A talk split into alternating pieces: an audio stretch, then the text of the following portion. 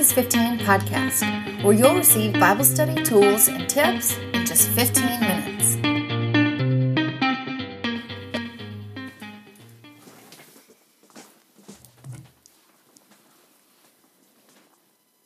Hey there, welcome back to the Focused 15 podcast. This is your one of your hosts, Katie Orr, and I'm here with our my co-host, Dr. Chris Orr. That's me. And today we're talking about what do you need to know about Acts? Okay, so with these episodes, we've already done Matthew, Mark, Luke, and John. And today, again, we're going to do Acts. And with each of those, we've looked at the importance of understanding the author, the audience, and the aim. In fact, in our last podcast, we talked about context and how do we keep from taking a verse out of context. And one of the first things we mention is understanding the author, the audience, and aim. So that is part of the heart behind why we're doing these episodes through the books of the Bible. So, all right, Chris, can you tell us about the author, audience, and aim of Acts? That's a lot of A's. Yeah, so we got a little bit into this when we talked about Luke, because you can think of the book of Luke or the Gospel of Luke as part one of a two part series called Luke Acts. Mm-hmm. That's A C T S, not A X E. Yeah. Right? It's either A X or A X E. I don't know. This is not a spelling lesson. Get off my back. Okay, so um, so Luke Acts. Uh, uh, Luke writes a gospel, uh, an account of Jesus' life, known as the Gospel according to Luke. He also writes the uh, the Acts of the Apostles, and in both books, he is telling us who he's writing to. So uh, we'll get to there in the in the A of audience in just a minute. But so Luke is an apostle, or excuse me, Luke is a follower of Christ, and he is connected to Paul. So Luke is not one of the twelve original apostles, but he is a disciple, and that he's very connected with the early church and with uh, those who are apostles very early on. So that's our author. He is by training and by profession a physician. He's a doctor. Every time he goes to give us an account, he has he has done a lot of research in trying to make sure that he is accurately conveying what is uh, what is being reported. So that's our author, Luke. Uh, audience in both books is a man named Theophilus. So Theophilus uh, is the guy that Luke addresses uh, the Gospel of Luke to. He's also the one that uh, I keep saying Paul, the one that the one that Luke is addressing the book of Acts to. So in, in Acts 1 1, it says, In the first book, O Theophilus, I have dealt with all that Jesus began to do and teach until the day when he was taken up, after he had given commands through the Holy Spirit to the apostles whom he had chosen. Um, and so he begins by by saying, "Look, I've I've tried to give you this orderly account of what Jesus began to do and say, and now I'm going to continue on with the story." So this is part two of the gospel according to Luke. Now, his aim in both books is to give this man Theophilus uh, an ordered account. He wants to tell him these are the things that is true about Jesus, and these are the things that are true about the church. And I've researched them, I've compiled them, and I've written them to the best of my abilities. And here they are so that you may believe and, and grow in your faith. Mm-hmm. All right.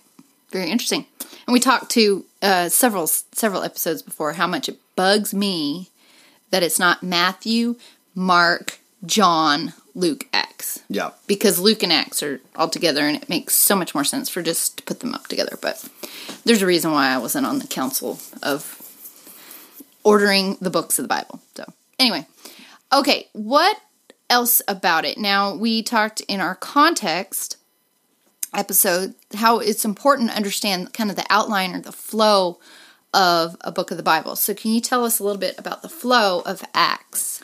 Yeah, so Acts 1 starts out and it talks about the ascension of Jesus. So, uh, the Gospel of Luke ends with the resurrection of Jesus. And now Jesus has been walking around for 40 days. He's been appearing to people. They see that he is actually physically resurrected from the dead. And now it's time for him to go back to be uh, at the right hand of the Father in heaven. And so Luke starts out in Acts 1 by talking about the ascension of Jesus. And the ascension happens right after Jesus gives his final words to the disciples in Acts 1 8. He says, You'll be my witnesses when the Holy Spirit comes upon you, and you will be my witnesses in Jerusalem, Judea, Samaria, and to the ends of the earth. And so, one of the things that we try to do as a, as a local church, and I'm sure many local churches, probably even your local church, uh, does, is to have an Acts 1 8 strategy where we're reaching our Jerusalem, our, our Judea. So, Jerusalem would be like our hometown, Judea is our surrounding region or our state, Samaria would be the, the place that's kind of sort of near us, but but the people there are unlike us, and maybe we don't really get along with them naturally. But we're still called to go to them and take the gospel to them, and then to the ends of the earth. And I think that you know that means everywhere. So Jesus, the last thing he says to the to the disciples before he leaves is, "Now it's your job to take the gospel message to the ends of the earth." And so that is what Acts is about. It's about the the early church in the first century trying to do that, trying to take the gospel to the nations. So Luke starts out with the ascension of Jesus, and then right after that, um, there's the day of Pentecost, which is known as like the birth, uh, the day of birth of the of the church. And there on the day of Pentecost in Acts two, the Holy Spirit comes on the apostles, and they're able to speak to people in languages they didn't study and languages they didn't know. And all of a sudden, there's thousands and thousands of people who are added to the church, and so all of a sudden, you have this this church that's born in Jerusalem on the day of Pentecost and now they need to be organized in such a way to, to go out and effectively reach the world for Christ. So Acts uh, continues to follow the story of the church in Jerusalem, and uh, as the as the story unfolds, primarily Luke's following the storyline of Peter mm-hmm. in the first uh, seven or eight chapters of, uh, of of Acts. So the Peter is one of the main characters in the books. In Acts chapter nine, we see uh, a man named Saul who who is converted to Christ, and he later becomes known as Paul, who wrote 13 books of the New Testament.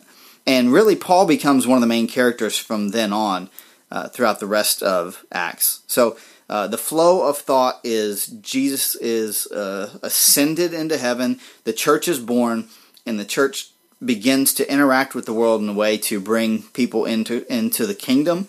And some of the main characters are Peter and Paul throughout the uh, throughout the, the the the flow of of the book. Towards the end of the book, we start to see Paul go on missionary journeys. He's sent out from a church in Antioch, and he goes on three missionary journeys, and he's planting churches, and he's doing evangelism. He's winning people to Christ. He's organizing them in local churches, and then he's going on to the next town, and he does that three times, and then he gets put on trial for uh, for his faith, and, and the book really ends with Paul waiting um, in, uh, essentially waiting to see what his what his fate holds, and so it kind of ends on a little bit of a cliffhanger. this is I hadn't thought of that this before, but when you were talking about the ascension of Christ, do you think that the followers of Christ at that point, and the disciples especially, do you think he was going to stick around? Like, do you think that they thought that he was going to do that? Yeah, that he they thought that he resurrected and he came back, and that he was just going to keep living out his life. Well, I, think, I think that's what they thought because in Acts one, I think it's verse six, and mm-hmm. I don't mm-hmm. have the, the the word in front of me at the moment, but they ask him right before the ascension, right before he says you're going to go to Jerusalem, Judea, Samaria, and the ends of the earth. They say, "Will you at this time restore the kingdom to Israel?" Mm-hmm. So they mm-hmm. thought, okay, resurrections happen. We missed the mark the first time. We thought you were coming as a triumphant king, and you really died on the cross. But now you rose from the dead. So will you at this time restore the kingdom to Israel? And Jesus' response is, It's not time for you to know, mm-hmm. or it's not your place to know times or seasons, mm-hmm. but you will be my witnesses. And that's really one continuous thought as you read mm-hmm. Acts chapter 1. Yeah. Very interesting. Okay, so something that comes up with Acts a lot, I think, and I, I think of one gentleman a long time, I don't know if you remember this, but there was a gentleman that we kind of met in passing through common friends, and he was talking about he, he had literally just sold all of his possessions. He had mm-hmm. sold his house and he just sold everything so that he could get, and he had a family and he gave up his job. I mean, he like literally gave everything up and he was just waiting to see what God had for him. And I remember, I mean, I was much younger than I am now, and I remember thinking, that's crazy, you know? And I think I knew that that was somewhere in Acts, but I just thought, why would you do that? That's just stupid. And, you know, I still don't know what I think about the, that too much at this point, but in some point it felt like he was taking this whole idea of the early church way too literally. Well, in fairness, um, I I don't think that, that he got that from Acts. I think he got that from Luke. So when uh, Jesus talks to the rich young ruler, Mm-hmm. Jesus says, "Go sell all your possessions, give them to the poor, and then come follow me."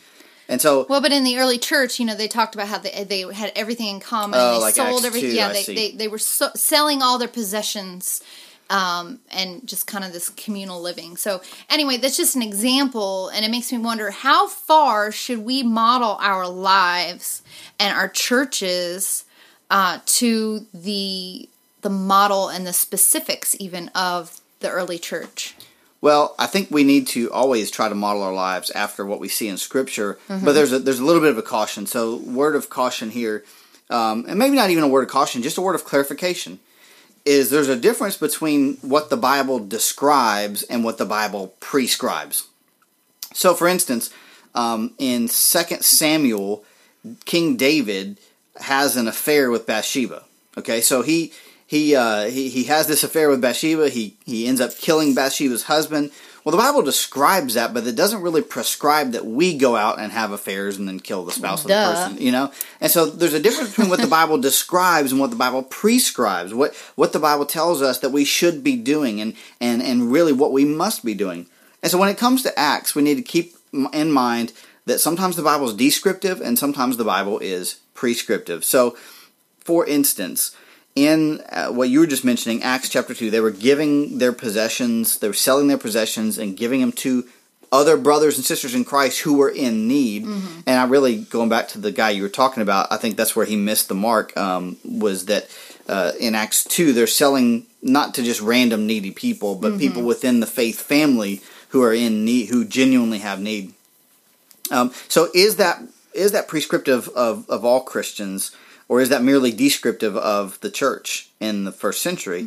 Well, I would say that in Acts chapter 2, 42 to 47, I would say that's probably going to be fairly prescriptive that we should be willing to give up our possessions to help our especially somebody who's in a local church with you and they're they can't even provide for their family. Right. and you've got extra land and you got extra cars and, and you're unwilling to share that one. To me that seems um, like it doesn't really jive with with the christian faith. Um, but also there's other things in that passage that we would take as prescriptive. They were breaking bread together. They were praying together. They were worshiping together. They were devoting themselves to the apostles teaching. So lots of things that we find prescriptive. Now you backtrack to Acts chapter 1, and so after between Pentecost in Acts chapter 2 and the ascension in Acts chapter 1, there's this this sandwiched in there uh, about how they replaced Judas. Mm-hmm. And the way that they figured out the replacement apostle for Judas was they cast lots. lots, Mm-hmm. You know, so they're ro- essentially Roll rolling dice. dice. That's right. so, uh, so they said, Matthias, uh, you, you know, if we we roll snake eyes here, it's you, buddy. And they rolled snake eyes, and it was Matthias. Mm-hmm. Um, and so, should we every time we go to make a, a, a decision in our life, should we just throw dice and say, "Well, God's going to control the dice"? Well, maybe, but uh, I think that's some of the more uh, descriptive Mm-hmm. parts of Acts. That this is what the church did, but it, it's not the only way that we could go about doing things. And so, as long as you keep in mind some things the Bible describes, some things the Bible prescribes, then I think that will help you as you move forward. So, how do you know which is which?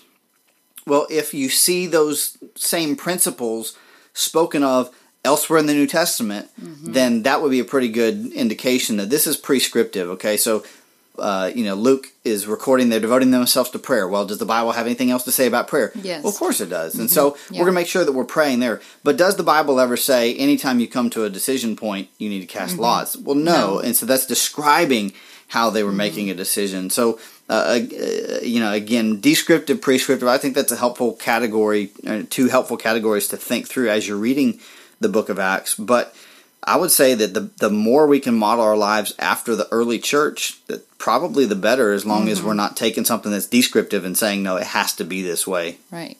Yeah, good thoughts. All right. Well, any other quick thoughts about Acts?